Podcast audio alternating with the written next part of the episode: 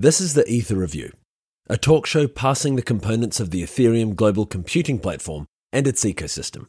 Building on a basic knowledge of the blockchain, we seek to understand the mechanics behind this new generation computing network and the services it powers.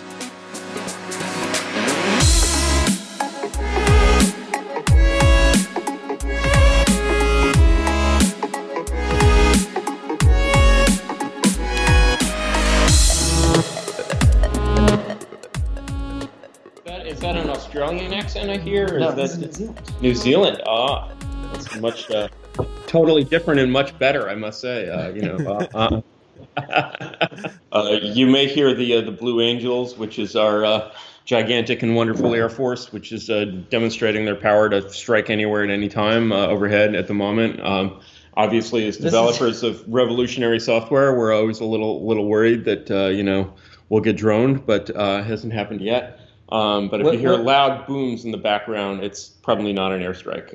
It's just uh, What, what Curtis is trying to say is that there's like an air show that happens yearly in San Francisco, and annoyingly, uh, they practice for it uh, today. Kind of Uh, cool, I'm- though, right? Like massive jets. Yes, massive jets. cool. Yeah, yeah. I mean, an air show under you know, over a you know highly populated city. I mean, what could go wrong, right? Um, so they know what they're doing. They Yeah. fly under the Golden Gate Bridge, so you know. yeah, Really? Yeah. Uh, actually, they don't do that anymore, but they used to. At least they don't fly between the cables. Uh, you've got to turn the plane uh, sideways. That's quite a delicate thing. But um, um, all right. Uh, so you're the um, um, you're the editor of the, uh, the Ether Review, which has a podcast, as I understand it. Yeah, well, um, editor, editor, producer, single person who makes it kind of thing. Um, I also work for ConsenSys, which is a blockchain uh, blockchain company. Yeah, yes, yeah, we yes, know ConsenSys. We know well. we know ConsenSys pretty well. Awesome. So yeah. It's funny that wait, so who we connected? You basically just emailed me, but I, I thought I figured that someone at ConsenSys would have uh, uh, told you who to get in touch with or something. I mean, there are a bunch of people we talked to at ConsenSys, but uh, that it's good to know that maybe you just found out about Urbit. That's good. I did, yeah. Well, I was, I heard the, I heard it around the office, just in other people's conversations. I hadn't heard anything about Urbit, but in just general research, I looked it up and I saw that you guys had what looked to me at least something quite interesting. You know, I mean, I'm not a technical person, but I saw the kind of buzzwords that I'm interested in, like, uh, like functional language, stuff like that. You know, math-based operating system. Yeah, That's all true. that's all true. Yeah. Um, and um, I guess my first question is, how long are we uh, recording for here? Um, As long as it's convenient for you. So yeah, let's. Uh, you know, I'd be. Uh, you know, you can you can lead this uh, wherever you want it to go. Um, I'm. Um, we should introduce ourselves. I'm. Um, Wait, let the man run it. Here. yeah, yeah. Go ahead, man. You're, yeah, you're, you're you're in charge. You're the captain now. I, my toes are pretty sore, man. I got to be honest. Um, so, how about you guys introduce yourselves? All right. Go ahead. Well, I'm Curtis Yarvin, uh, original developer of uh, Urbit and uh, CTO of our uh, corporate vehicle uh, Tlon. Um, and sitting next to me is I'm I'm Galen Wolfe-Pauly. Um, I'm the CEO of Tlon and uh, the sort of like the product um, energy behind this project. So, how do you spell that? Tlon is spelled T L O N, Mm-hmm. and it's an it's a name that I wish we didn't have to use. You should really just think of it as Urbit. At uh, yes, it's from Borges, uh, you know, but uh, we're already weird enough, you know, without bringing Borges into the uh, into the picture. Basically, uh, Ur- Urbit's open source, um, and it's and it's not all owned by Tlon, so we keep the company separate from the project. And so, Tlon is the consulting business that you hope to spin out of this. Is that is that kind of to, to take a stab? So Tlon owns like a majority of the of the Urbit um, namespace that we'll I'm sure we'll get into at some point, um, and and then we'll likely like yeah provide supporting services and so on and so forth as Urbit matures. So you know, one of the things that's a that's a different that's a big difference between uh, Urbit and these uh, blockchain systems. Urbit is not a uh, not a blockchain, and um, you know it's really federated rather than sort of decentralized in the um, the Ethereum sense. Uh, you know, one of the results of that is that um, probably for most people, when Urbit uh, takes over the world, um, the uh, in a benign sense, of course you're going to have someone else hosting your Urbit, and uh, we'd like to be that someone else. So, you know, from the perspective of, of an ordinary user, you know, using Urbit as basically a social network shouldn't feel hugely different from, you know, your Facebook profile um, or, you know, an account on any of these social services, except that it's a general purpose computer. But, you know, when your mother uses this general purpose computer, she's not going to be opening up the shell and like, you know, uh, fiddling around with it. And so it's essentially like you need someone to host. You, that's an identity that can migrate, but you need someone to host it. And um, we certainly wouldn't mind being the people that uh, do that uh, hosting. I um, feel like we might be getting a little bit ahead of ourselves. Um, uh, could, definitely are. Could you use the conceptual inventory of the layman, shall we say, to explain what exactly Urbit is and how it differs from uh, traditional solutions to whatever problem Urbit solves? Do you want to take this, Galen, or should I? Uh, that that's a that's that's very nicely put. Um, I can I can try and take it. That's a great way of phrasing that question. Sure. um, I think that one of the simple ways for sort of an absolute layman to think about Urbit is basically, you know, why can't you migrate away from any of the big services that you currently use? And the answer is because when you use, say, Reddit, all of your Reddit posts and all of the Reddits that you run are stored within a custom system that Reddit has developed for their platform. And so the Urbit approach is to say that what if Reddit was basically just an app that ran on top of a computer that you owned and controlled that ran in the cloud? And so the consequences of such a platform are sort of like I'm sure we'll kind of get into it, but the idea is that you know there we think that that would be a kind of total and sort of complete rethinking of how the cloud works for an individual. Um, and it sort of starts with, hey, if you really, if you don't like the way that Reddit is moderating you or the way that you know one of these services work, you could move your data somewhere else, or you could write a new interface for it, or you could, um, you know, you could interact with this thing the way that you interacted with your desktop in the '90s. And I'm sure yeah. Curtis has kind of. yeah. Let me let me say let me say the same thing in in in in just a slightly different way which is right now as a, as a consumer using the cloud, you basically have two choices. One is that you have, um, you know, your, your cloud life is stored as accounts on a bunch of different servers. And these servers are basically sort of giant mainframes in the cloud in a way. So, you know, you have a Dropbox account, you have a Facebook account, you have a Twitter account. And um, your profile or your account on any of these services is basically a row in a database in a giant mainframe. And so, in sort of one way to think about this kind of way of interacting with the thing is for you know someone who's as old as I am. I'm 43. It's like we've basically uh, reinvented AOL. Except instead of a, a, modem over a phone line, we're using the, the internet, but Facebook is essentially AOL. Um, and so the um, the the condition of basically, I mean, you're using this sort of giant computing resource in the cloud, but your identity in this is not in any sense a computer, you know, even in an abstract virtual sense, is not a computer of its own. Or you could go to DigitalOcean or Amazon uh, Web Services or any of these things, and you could get a Linux box in the cloud. Uh, you can do that uh, quite easily, but um, you know the problem is that a Linux box in the cloud is essentially an industrial computer. It's not a personal computer, and so essentially we've recreated this kind of situation of like 1975, where computers exist everybody you know knows you know if it's 1975 you're getting a computer printed bank statement. You know that there's a computer out there somewhere in the sky. Um, but the idea that you could have your own computer in 1975 is just ridiculous. Like no one would think that like 10 years later like you know half of all americans would have their own personal computers that was like science fiction. And if you look at the sort of the reason behind that the reason is that you know once you have this separation into if you have something that's a personal device, it's essentially a toy. It's not a full fledged computer. It's like a calculator, basically, in a sense. And then if you have something that's a real computer, it's a, a piece of industrial machinery. Um, and so the sort of the, the the operative question is basically how do you kind of bridge this gap and how do you get the power of general purpose computing kind of back in the hands of ordinary people? And so there's a lot of um, there's sort of a lot of people working on this you know problem on the client side. They want to basically say, I as a user, like you know, you're seeing all these these client devices become more and more locked down. You have devices like the iPhone that's not really completely general purpose. But the truth is that even as a user of an iPhone, that's not where that's not really the important computer in your life because that's not where the master copy of your data lives. The master copy of your data basically is going to live in a data center because we know how to create data centers that are incredibly reliable that just have no problem storing your entire life. Like nobody is worried that their Dropbox is going to lose data or their Gmail is going to lose data or something like that.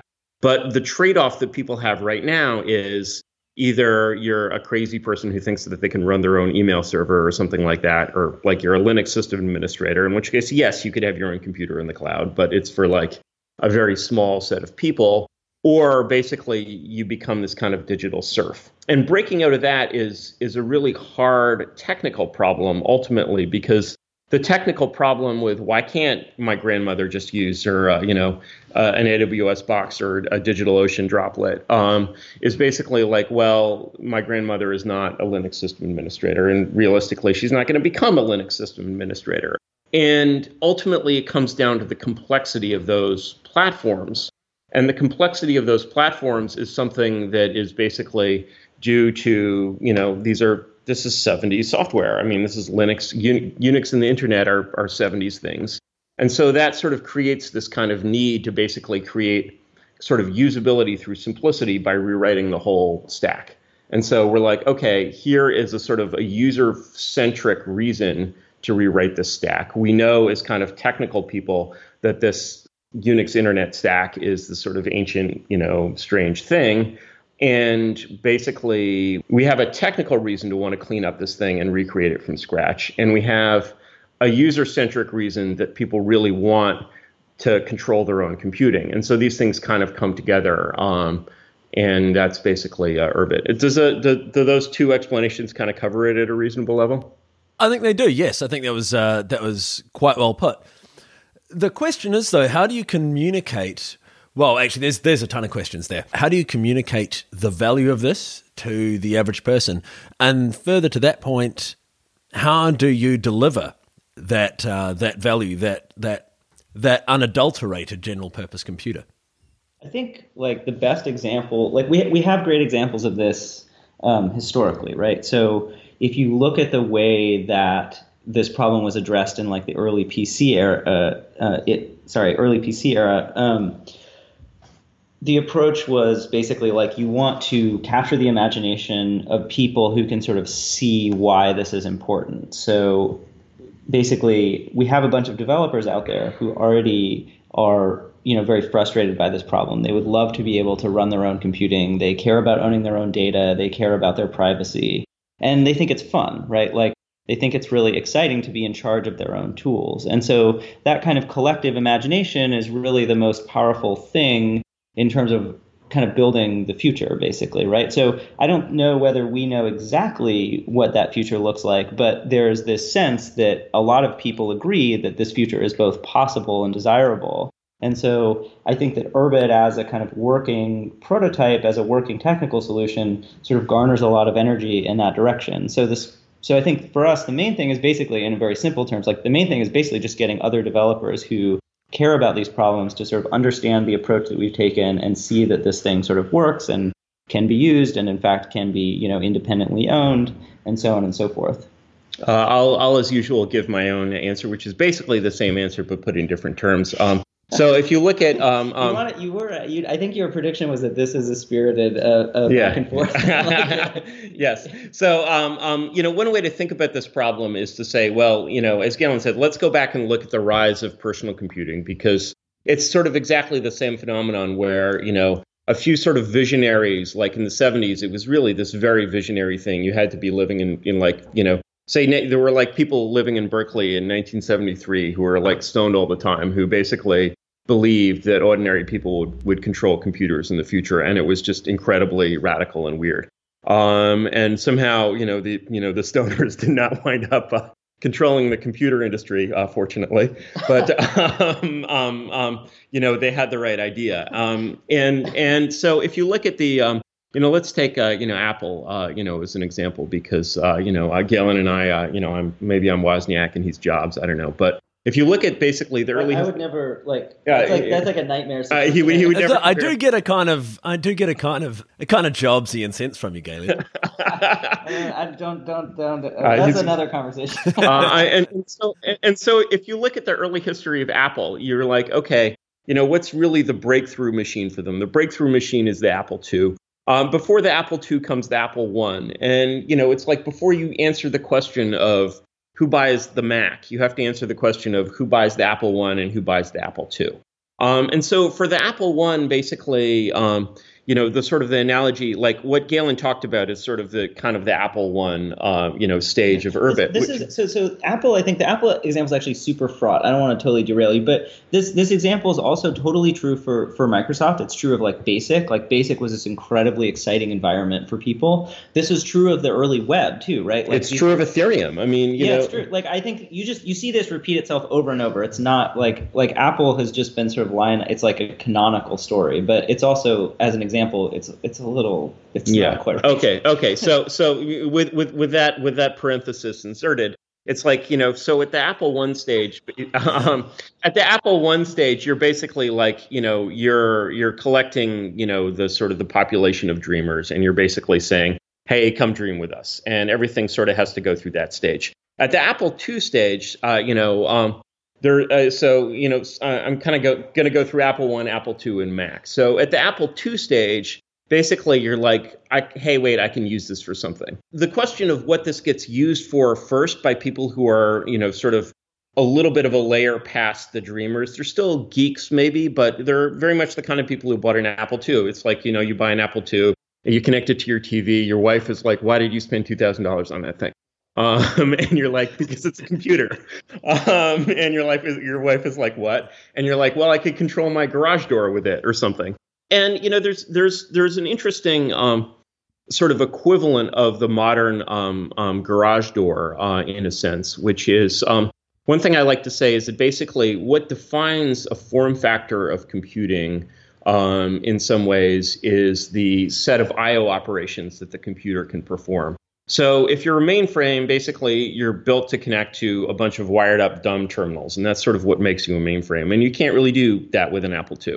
Uh, with an Apple II, basically you're built to connect to a TV and a keyboard or whatever. So um, what an Urbit does basically at the I/O level, besides sort of being a social network of its own and being a secure, decentralized Facebook and Twitter, which everybody wants, uh, which is kind of super easy for us, you know, it's like everybody wants their secure, decentralized Twitter. Well, a lot of people want it. You know, a lot of other people don't care about privacy or security. So you've got a little bit of an uphill battle there. I'm not saying we're not fighting that battle, but or not we're not going to fight that battle. What you really want is one thing you really want to see in a new platform is what can I do with this platform that I couldn't really do in any other way before? And there's an interesting kind of answer there for a kind of hacker mindset, which is I think the I/O model of basically the personal cloud computer uh, in this world is definitely web APIs.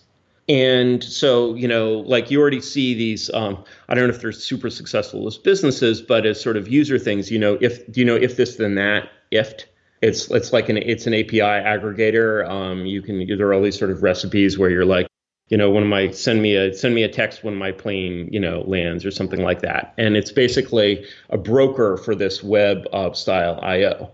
These APIs all come with um, kind of terms of service restrictions. So um, it's like let's say, and, and these terms of service have these sort of weird extensions up into the sort of product category. So let's say I want to build something that's a very very simple app, which is um, I want to see my Twitter and my Facebook uh, social feed in, in one place. Well, that, um, I believe, or at least last time I checked, uh, violates the terms of service of both Twitter and Facebook. Um, and if you want to use Twitter's, if, if you're building a conventional centralized web service and you want to violate Twitter's, uh, you know, terms of service, there's really no way to do it because they'll basically turn off your API access. And so, you know, there's sort of a set of services that you can provide which basically cannibalize the value of these giant silos, and um, and they have the power to shut you down. Um, but the thing is, that really only applies to operations which share the business model of Twitter and Facebook and so forth. So that basically, if you're if you're you know producing, let's say twitbook.com, which is going to aggregate your Twitter and Facebook feeds. Um, you start twitbook.com, you go and get your API key from Twitter and Facebook. You produce a service that everyone wants. You post it on Product Hunt.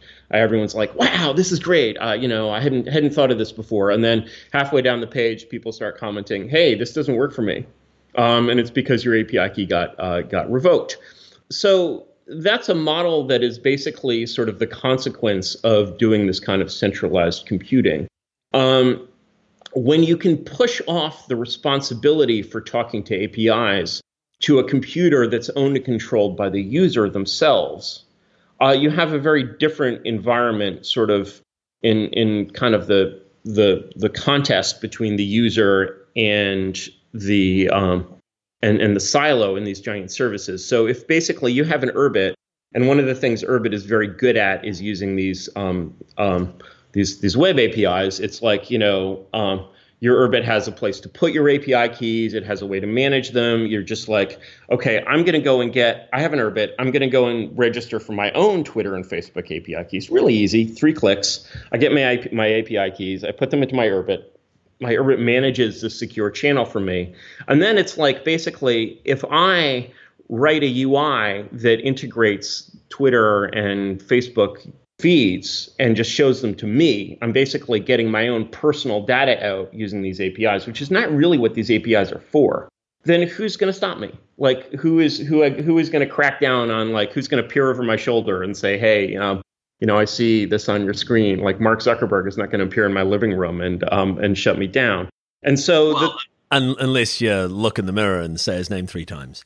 Uh, yes, I, I, I, had a feeling that was. it's a thing, honestly. They made a movie about it, but. Um, I'm, so, so the thing is, that's wait, wait. I, I, just, I, just, want to make, make the point here that it's because you, you're you're approaching this from. I'm seeing I'm seeing how this can be a uh, a consumer driven thing, right? But you can write that UI, but I can then use that UI. That's right, and because so of the way that so it's yeah, I mean it's worth just the yeah, it's worth so the going. Way that, the way that I mean the way one of the sort of fun, things we kind of get for free because of the way the system works is sort of like if I'm I'm some kid who wrote this because I thought it was fun. It's extremely easy for me to just distribute it over the Urbit network and then push live updates to it. And that could even be just that I wrote a scraper or I wrote some other like kind of like network connector that that you know is a part of the the UI that you're talking about. Whatever it might be, it's really easy for people to like in developing these things in synchrony to then also share their code over Urbit. Itself. Yeah, and and so it's like when you look at it from the perspective of these big silos, it's like. Um, you know, when you want to shut down uh, twitbook.com and you're Mark Zuckerberg, you're like, take care of these guys. And they get taken care of. Um, and um, when you want to shut down, you're you're like um, um, uh, you're, they're like, oh, Mark, we have a problem. Um, um, the problem is, you know, millions of users everywhere are using their own computers to uh, to to steal their own data from us. What do you mean steal their? Uh, yeah, it's our data. It's not their data. It's our data. this isn't your life. This is my life. I'm I'm actually starting to see the model here because whereas right now we rely on external services to enable us to use our computers, what you're proposing is a way for us to use our computers for the services that we currently uh, rely on external right. uh, external uh, service providers uh, to provide. Right.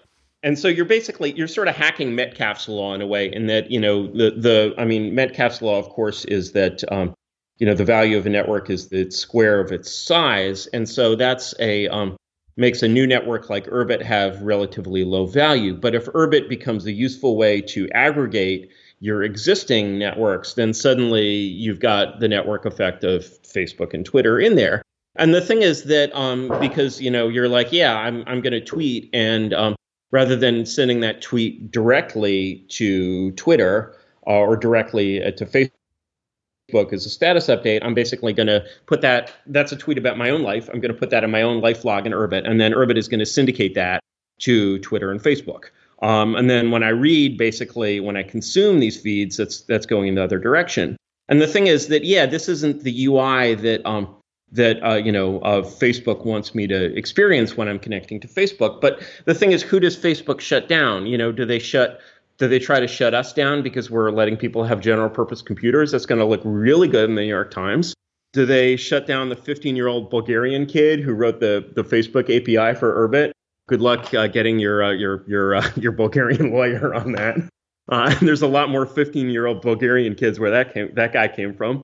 Um, and um, so it, it's it's like essentially you have um, you have. You should think of this really as like a thought experiment. It's a thought experiment. It's not a plan. It's a thought experiment. But you know, the, basically, it's like you know, you have a sort of problem that information wants to be free, and um, in a world where sort of computing it's like you know I, I, used to pass this in one of our old locations i used to pass this billboard for some uh, api service and um, you know in san francisco is such an insane town that there are actually billboards selling b2b services to developers um, it's completely nuts. I think this one was braintree or something but it's a billboard again that's addressed to app developers. And it's like with the braintree api you know you can make payments in you know 183 uh, you know different currencies or something which is great. But the thing is that basically uh, suppose i'm not an, an app developer and i see that billboard. It's like well i actually want to make payments in 183 currencies. I don't want to write an app that makes payments i actually want to be able to do this and it's like well you know actually you're not an app developer so you're a second class citizen go to the back of the bus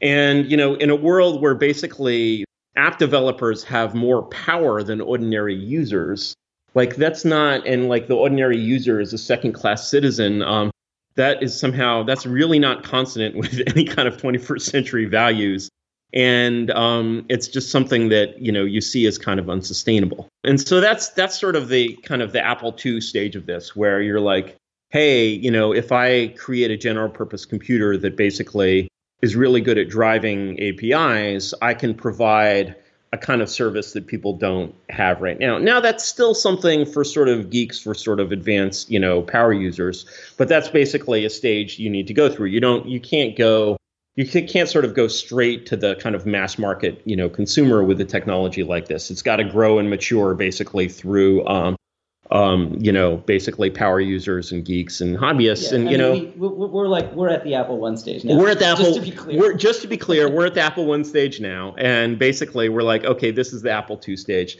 So does the Apple Two stage kind of make sense to you? Maybe we can move on to the Mac stage, uh, and uh, or, or or do does that need clarifying? It does not need clarification. Excellent. Was, excellent. Was very astutely. Put. Excellent. Excellent. So let's move on to the to the Mac stage. Um, well, wait, no, no, go go ahead. I mean, where you you you drive, you drive, you drive. Go ahead. Do you want to hear the Mac? No, no, that, that was good. Well, yeah, yeah. Let's hear the Mac stage because the next question I'm going to ask is explain the the the phrase math based operating system and uh, functional language. Yes. Well, well, but let's do the Mac let's stage. do the Mac stage, and then we'll get back to the uh, get back to the technology here. So, and the Mac stage basically. Um, you know, there was this. Um, um, we used to have a lot of trouble explaining this uh, this this Mac stage, and then um, actually, um, you know, the um, there's a service that they have in uh, China. Maybe you've heard of it, uh, WeChat.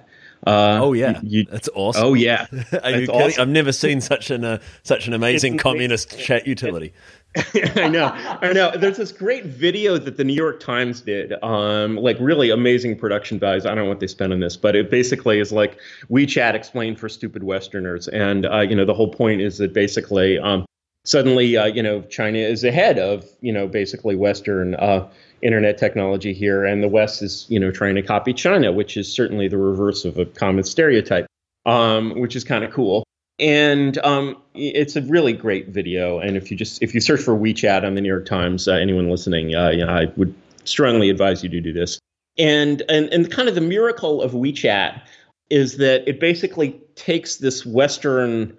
Uh, I mean, it's basically almost in a sense made the web obsolete at a certain level because the miracle of WeChat is, is, basically, as explained by the New York Times, and I've never actually, I don't know Chinese, I've never been to China, I've never actually used WeChat. So maybe to some extent, for people who know WeChat, I'm going off over like the imaginary ideal WeChat as it should be, not as it is. But um, you know, that's, I mean, I'd rather copy the ideal than the, the platonic ideal than the, the you the know. West has been idealizing. The, the West has been, I, yes, exactly right. And so, you know, let's let's just focus on this ideal. And the ideal is basically, um, you know, sort of you have this one app that can do everything. Um, you know, and like in this video, they're like, you know, they order like a dog washing service, you know, through their app. And in a way, the way you know, explaining the sort of the platonic ideal of uh, you know WeChat, I think one of the best ways to explain it is to sort of explain the inefficiency that it's removing. So, like a good example of this would be banking. So basically, in the US, maybe there's 500 banks or something, and each one of these banks has a UI, you know, uh, development team. They all hire a bunch of JavaScript hackers. It creates a lot of, uh, you know, employment for JavaScript hackers, which obviously is good if you're a JavaScript hacker. Um, and they're all writing basically web-based banking UIs. And so the thing is, you know, all banks in the U.S. I mean, they're basically regulated. They're basically branches of the Fed. They certainly provide the same basic service. So you have the same service that's being implemented 500 times over. So that's kind of an inefficiency.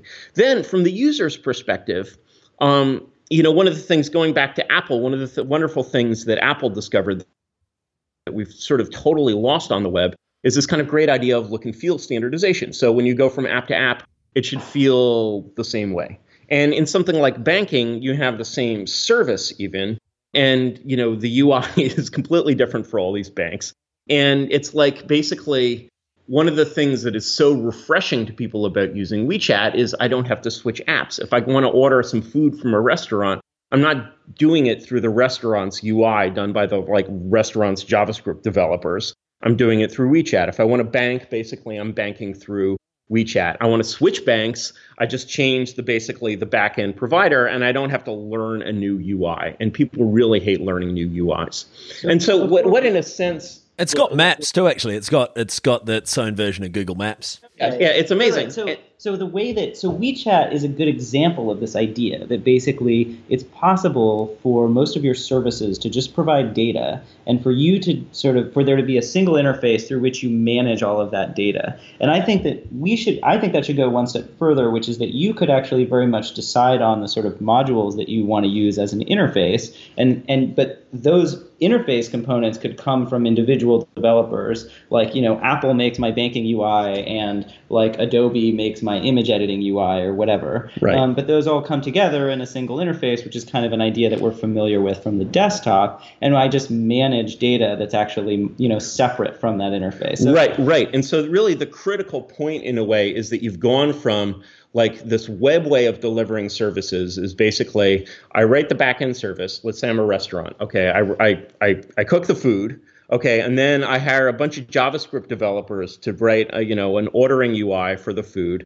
I download this ordering UI onto the client's browser, and then this ordering UI uses some undocumented hand coded protocol to order food. And this is sort of the UI driven model of delivering network services. And it sort of stands in contrast to, in fact, what's an older and better model, which is I run a restaurant, it has an API for ordering food. The user controls their own UI and sends standard API requests to me as a restaurant. So the result is I, as a restaurant, don't need to hire any JavaScript developers. Saves me a lot of money, makes the food cheaper. Um, and and I as a user basically get to use a standard UI, and it's more most important. It's a UI that I control, and the difference between using a UI that you control. Uh, just to elaborate on Galen's point, just the difference between using a UI that you're in control of, even if you didn't write it. I'm not saying everyone's like a UI programmer, but using a UI that you control and you decided on is sort of a vastly different situation than using a UI that someone else, you know, wrote. For one thing, a UI that you control can't show you ads because there's actually no way of verifying that it showed you ads. So the sort of the ad-driven uh, model is right out. And that UI has no conflict of interest. So let's say basically you're in this world where you've gone from the UI driven model to the API driven model and you're shopping. Um, so right now, basically, when you shop, you go to a store, you go to Amazon, you go wherever, and that store um, is providing the UI, and that UI is working for the store. It's not working for you. You it, notice that it's basically always trying to sell you more stuff. It's always right? trying to sell you more stuff, and it's not trying to help you make a decision. In a world that is API driven, basically you have a personal cloud computer, you have an Urbit, and you're like, I would like to buy a Blu ray player and you have an agent that's running on your Urbit that's like working for you, and it basically wants to get you the best UI, you know, Blu-ray player at the lowest possible price, and basically it's going to handle the ordering and the fulfillment. Maybe even even talks to Amazon, which is a great, great fulfillment company, to um, to get you that thing. But Amazon's UI is crap. I right? think the shopping example is actually like not clear enough, and that and it, just brings up the main reason that or that I would call out being sort of not clear is basically like this is super speculative. Like yeah, we're like, we're we talking about, about, the Mac when we're building the Apple One. all we care about is the Apple One, and there's this kind of like far off sort of or, or sort of intuitive sense that you know this could this this could change. That basically the way we think about um, controlling you know or, or, interacting with outside data now we only use these sort of custom services custom websites. You know maybe that's actually not the right model. And it seems like the only way you could actually or you could re- potentially reverse that if you if something like Urbit were, were successful. Right. But this is like beyond the horizon this I mean, is yes super it's super it's super speculative but you can see how you know here's this basically sort of large area of value that you're providing because what WeChat has really proven is basically yes, I don't want to have 16 web accounts. I want to have one web account. Ideally, my browser basically becomes almost locked to my own sort of personal server in the sky. Right. WeChat, of course, is not a general purpose computer. WeChat is just another so kind WeChat, of service. So as right? you pointed I mean, out, right? So so the, the problem the the main difference here, of course, is that you own your Urbit and Tencent owns your WeChat, and the, and that uh, fact would not really fly, um, I think, with most of the people who um, are listening to this podcast. Yes.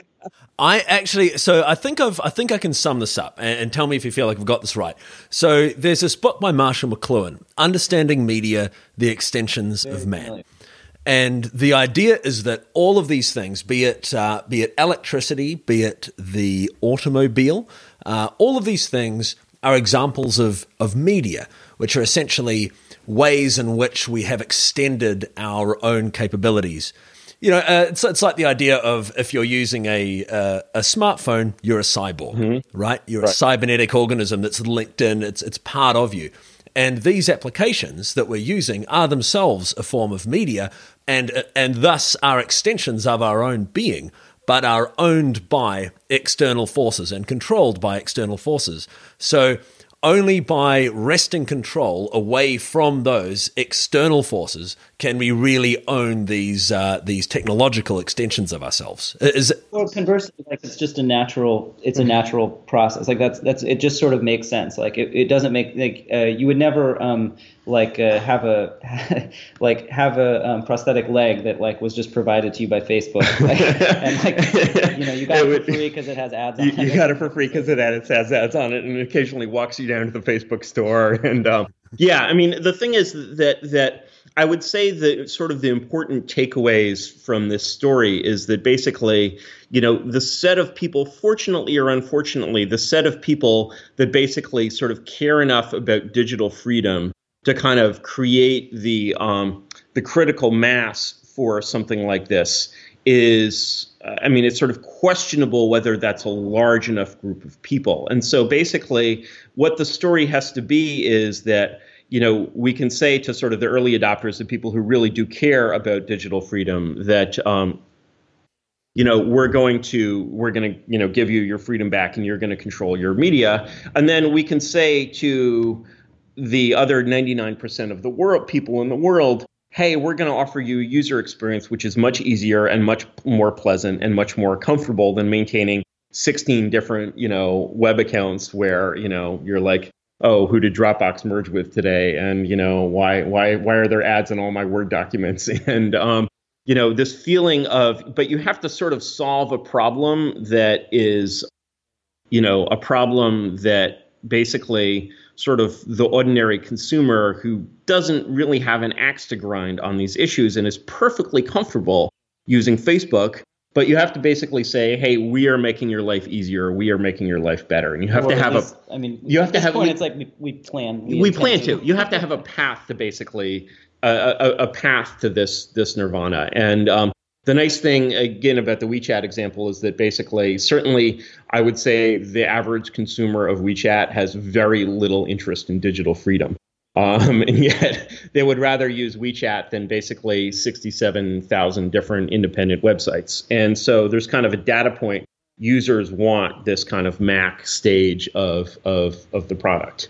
Let's uh, uh, let's move on from that to actually get to the technology because that's probably what most of the people listening to this are, are, are really looking looking for. You might be surprised. You know, what's funny is that uh, you know when I ha- when we have conversations about Urbit, uh, you know, it often turns into the um, the non-technical people want to hear about the technology, and the technical people want to hear about the product. Um, and um, the um, um, but I mean, you may have a lot of non-technical people. Listening. Yes. No. Well. Yeah. Go, yeah well. So so those are the two so, questions I had were, and this is in a, uh, were what's a math-based operating system and what is a functional language? Uh, and the reason that I bring these up is they're, they're extremely uh, functional languages are extremely uh, are extremely topical in the Ethereum space right now. So uh, right because of these reentrancy problems that you're having, right? Um, and the uh, I mean I love I, I love uh, Vitalik. Uh, you know I'm not actually not a programming language theorist either, uh, but uh, certainly neither is Vitalik. And um, so in a way, it's like um, you know you see like the specific hack that was used on the DAO, and you're just like, wow, uh, yeah, I could see um, I could see how something like that might happen to you.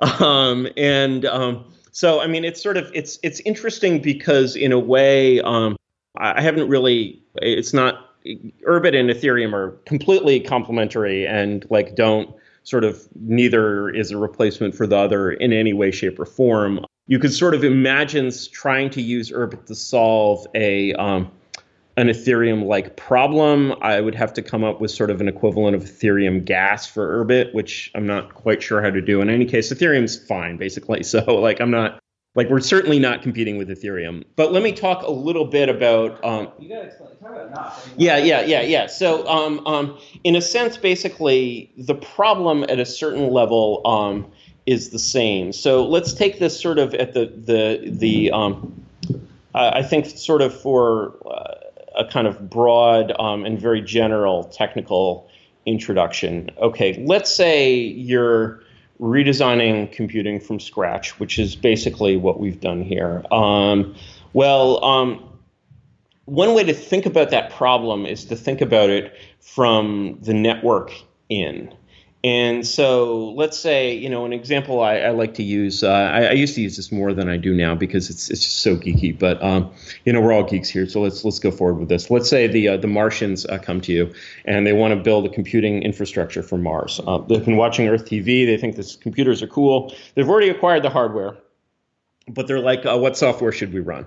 And um, you could do uh, now. Now, if you were, you know, really trying to be a, a scammer, you could do there's this great trick that uh, someone in the 80s in the Netherlands, I believe, did where um, maybe it was 85 or something. He sold the source code to GNU Emacs to the KGB for like $100,000.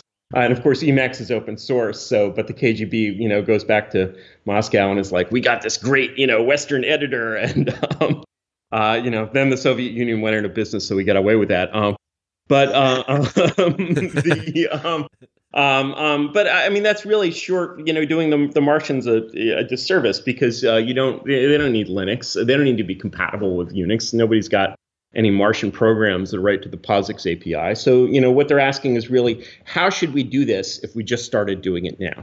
So, one way to think about that problem is, again, to think of it from the network up. And so, if you're designing computing from scratch, you might say, well, what is a computer really? Um, a computer is a thing that is basically a network packet transceiver. So it has some state, packets go in and packets go out. And actually, if I was like designing hardware from scratch, which is definitely not something I'm doing, you might even say, well, you know, on a like conventional computer, we have all these buses, we have all these weird connectors. You know, there's a monitor cable and a USB cable. Why not have it all be networks? Why not have it all be basically Ethernet? You plug in your um, your computer to your monitor through an Ethernet cable. Perfectly viable. And so the thing is that there's a sense in which basically any computer just becomes packets in, packets out, right? And so that's, um, in a sense, basically, uh, it's a transceiver, it's a transfer function, right? And so the question is, how do you define that function?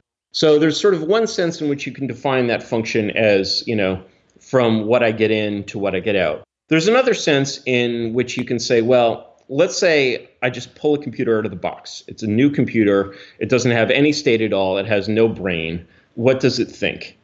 Then you ask the question and you say, well, I can redefine the sort of functional definition of a computer as as a function of the packets I've heard in the past, as a function of you know all the inputs I've had in the past, basically. What is my current state?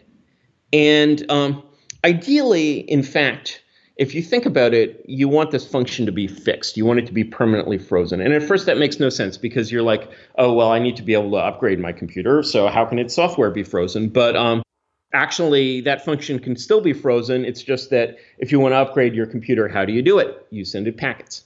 And so those packets have the source code to new software, and um, that's all sort of run at a higher level. And so the idea that basically you can um, have the semantics of a general purpose computer be completely and permanently frozen, really for all time.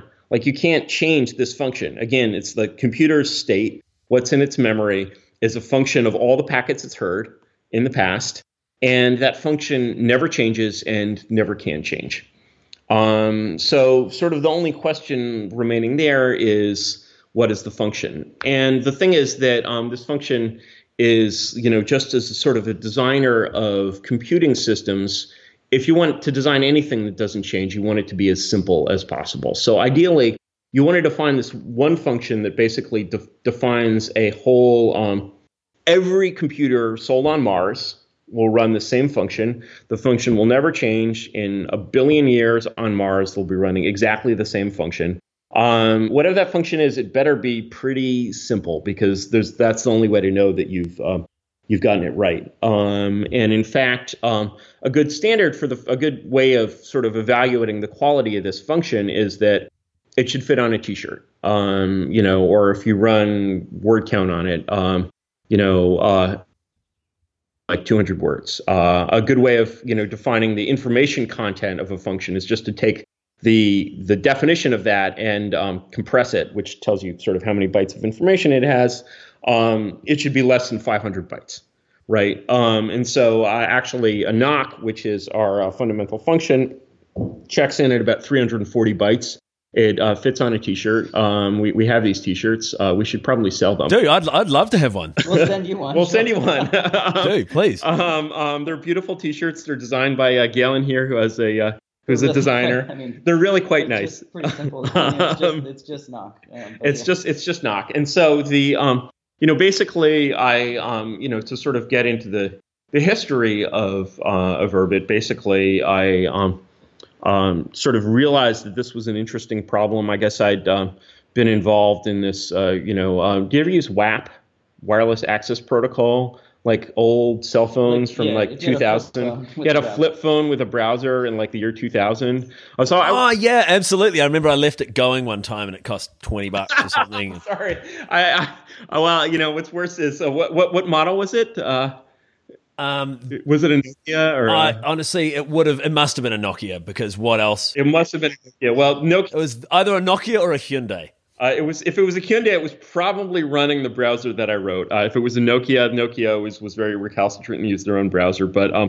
basically, I was involved. To make a long story short, I was involved in this ridiculous scam. I was implicated a little bit in this ridiculous scam of WAP back in the 2000s, and um, you know, so that we had this bubble then, and the bubble popped, and uh, you know, all these shares were worth nothing, and I had a little bit of money left over, so I'm like, oh, I'll do my own independent PhD thesis, right? And so I was sort of thinking about this problem, and basically started doing this in around 2002, and coming up with these uh, 340 bytes of Nock took me until about 2008. I'm like, okay, how how do you actually do this?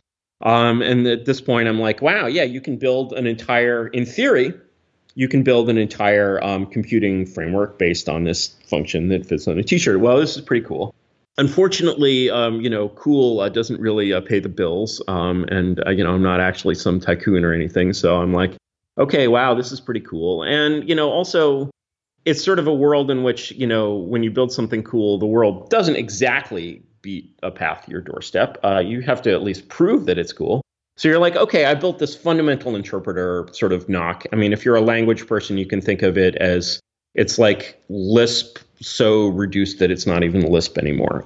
Then you're like, okay, well, thinking about this sort of you know this er function, this um, this kind of basic function, then obviously y- you can't define a programming language on a T-shirt, right? And people want to write programs; they don't want to write in what's basically a functional equivalent of a, of machine code.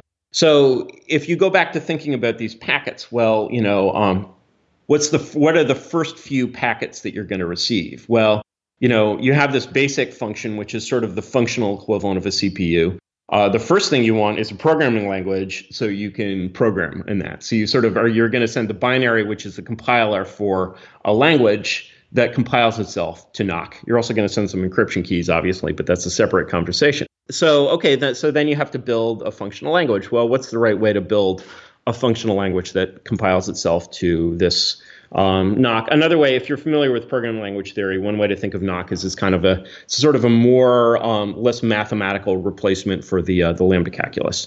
So then you're like, okay, how should we do functional programming? And you know, the interesting thing, I don't know if you're familiar with the sort of the world of functional programming, but um, you have these languages like um, Haskell, for example, which is the um, kind of default, um, you know, uh, typed functional language, and um, they have had trouble getting adoption. And sort of part of the reason they've had trouble getting adoption is that um, they basically have this sort of background in high level math. And uh, there's something called category theory. And essentially, you know, there's sort of two ways to be a Haskell programmer. Um, one way is to basically understand the math which means that you have to be someone who could basically get a math degree from a good university. Um, another way is to be like, okay, you don't understand what's going on here, just use it. Neither of those things comes really naturally to a programmer.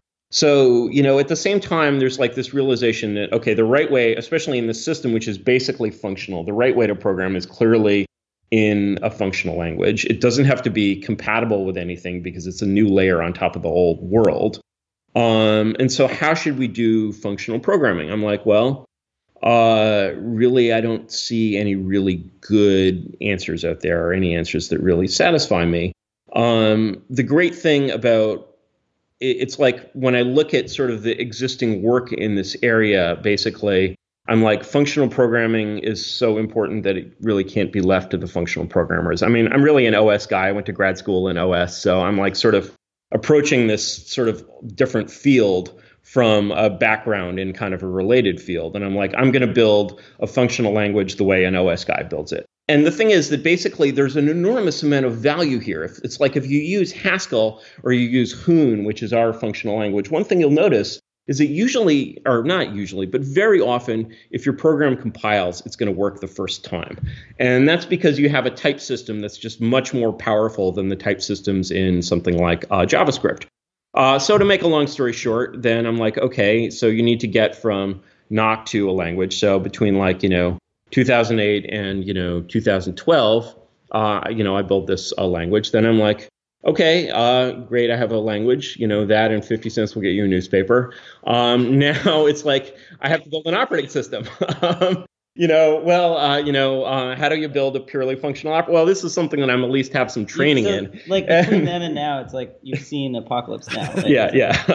um, it's um, so you know, to make a long story short, basically by by 2013, I had a, a uh, a prototype of the full stack, and I'm like, well, this is actually looks like it could be a thing. Uh, you know, make, maybe we could go out and start a company. And sort of meanwhile, the interesting thing that's been happening, sort of as I'm doing this, is um, Satoshi's off inventing Bitcoin, and um, this idea that basically you can have a network in which the address space in the network functions as a sort of cryptographic asset not quite like Bitcoin, but kind of like Bitcoin, um, comes goes from being this like wacky idea that nobody could ever possibly understand to this like, oh, of course you're doing that, like kind of idea. Um, you know, totally due to the you know brilliant efforts of Satoshi. Um, and so I'm like, hey, this this ha- this like has like a business model that I can explain to people because you know the way I explain it sort of from the cryptographic network perspective is you know let's say you're building you know the internet right. Um, you know, you're Jon Postel. Jon Postel was funded by the U.S. government, so uh, you know it wasn't really an issue. But there's a sort of very natural way to build out a new network, which is to basically say, we're colonizing a new continent here. We're colonizing this completely unoccupied area of 4 billion addresses. And the way we're going to do this is basically sell off the address space to people who want to help us colonize it. And that's how we can basically fund engineering the project. Um, and that went from a business model that like nobody had ever heard of before and was completely wild and off the charts to something that today is just stone cold, nor- stone cold normal. And um, you know that's um, um, that's kind of what enables uh, Urbit to be a thing, and that's how we could do the crowd sale that we did uh, this summer, basically. Um, so that's I, I, think that's the long uh, story of uh, you know Urbit as a uh, as as a technology, but um, you know maybe maybe maybe that leaves you with a few questions. I don't know. it leaves me with so many questions. I don't really see how I can have them answered without watching this thing play out in uh, in the real world. yes, that, that's that's that's actually completely fine. That's actually that's actually that's actually completely fine. I'm I'm I, you know I, I'm not uh, I'm I, am very much at a stage where Urbit is very much at a stage where we're um, it's like in a sense Urbit is it's Urbit while it's in its Apple One stage is basically in the stage where sort of to believe in Urbit or to understand Urbit at this stage you still to a certain extent have to be the sort of person who maybe could have invented it yourself given that opportunity.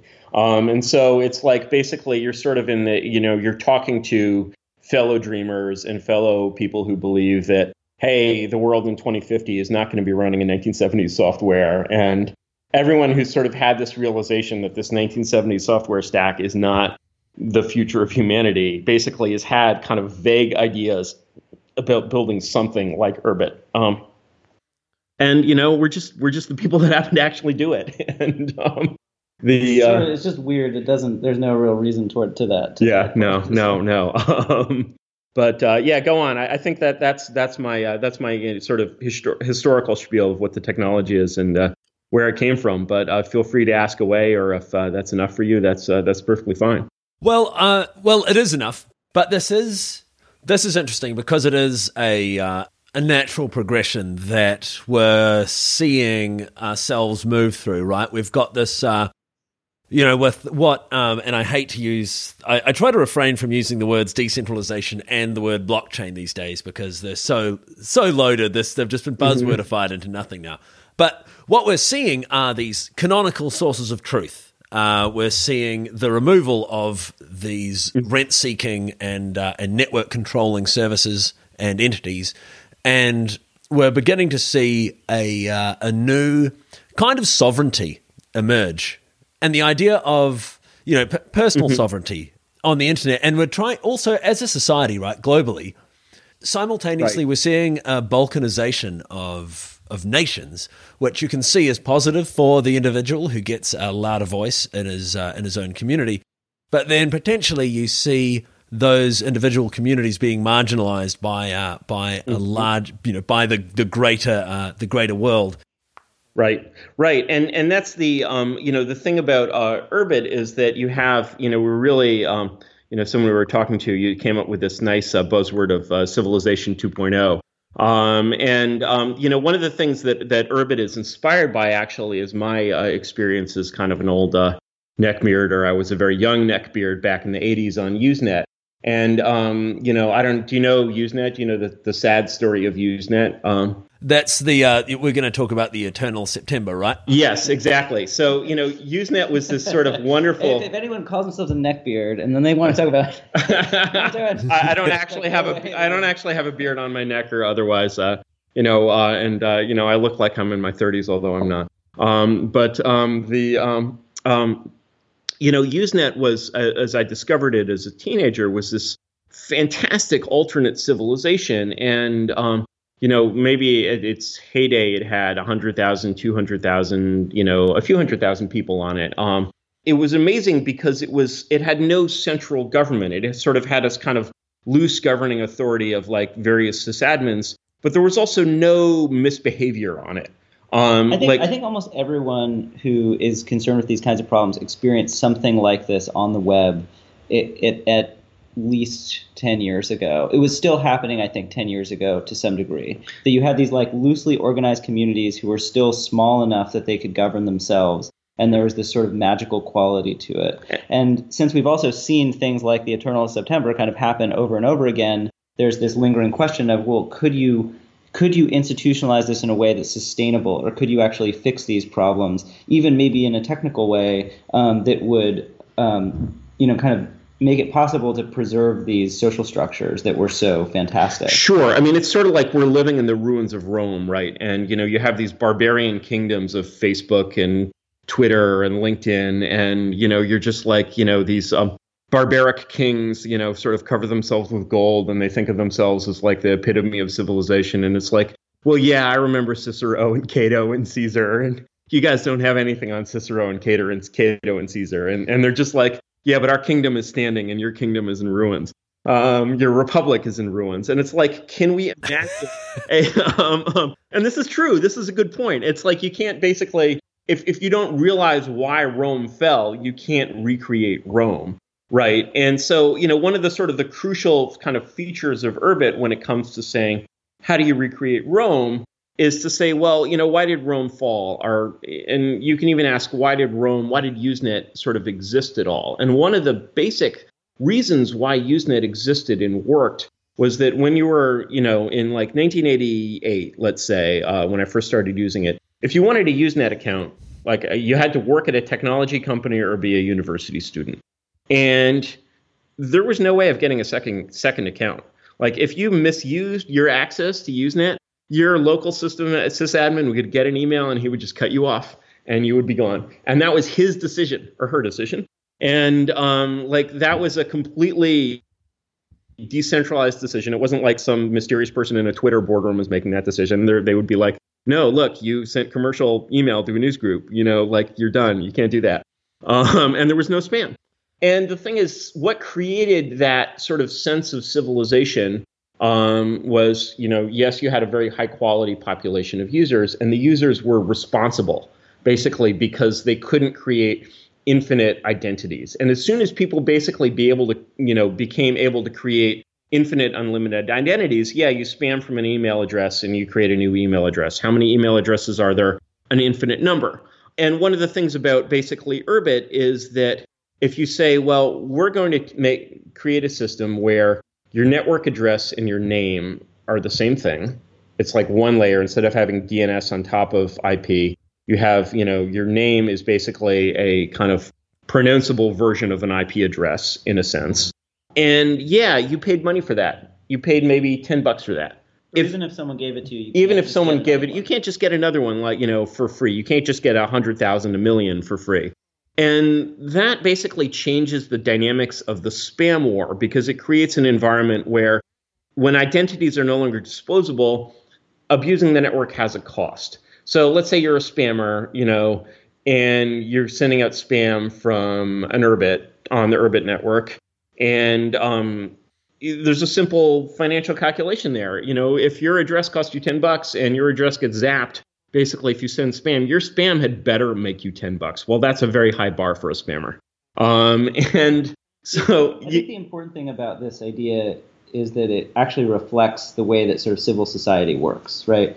When you do something in in you know in real life, like that action is usually attributable to you in some in some way, right? People know who you are within the community, and that's something that's sort of somehow disappeared on the web over the last 30 20 30 years um, but it's that's not actually a good thing. And it's been reinvented by you know facebook has solved this problem by requiring you to use your real name and making it you know i mean there's still bots on facebook of course but you know they they control that but they tie it to your real identity which is something a lot of people really don't want. And so basically facebook has in within its walled garden has created this sense of scarcity but um, you know, it's not a decentralized system, and Facebook definitely feels like the sort of creepy Singapore kind of community.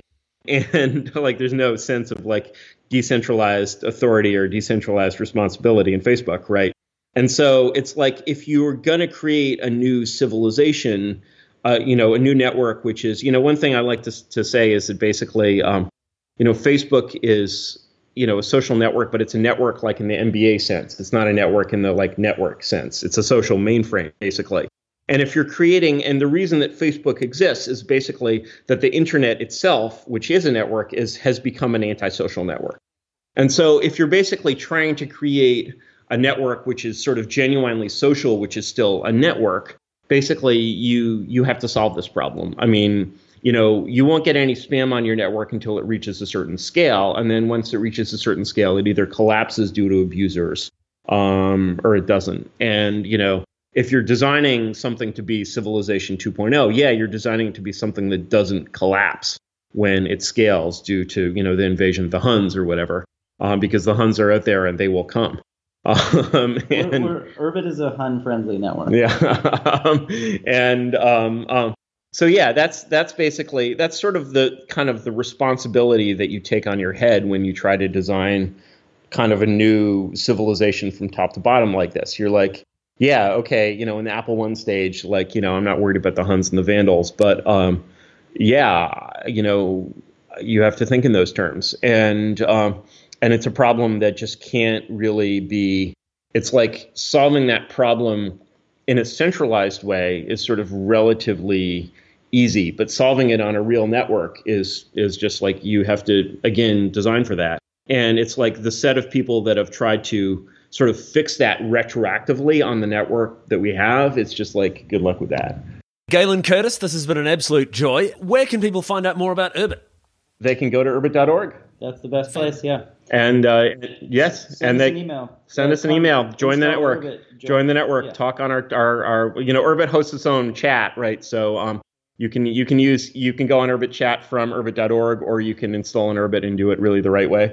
Um, and uh, we love you either way you do it. Um, but come come see us on urbit.org. Yeah. U R B I T. Great questions, man. Thanks. Great questions, man. A lot of, a lot of fun. Time. Yeah. Look forward to uh, seeing how all this develops. Take it easy, guys. All right. All right. Take care. This has been the Ether Review.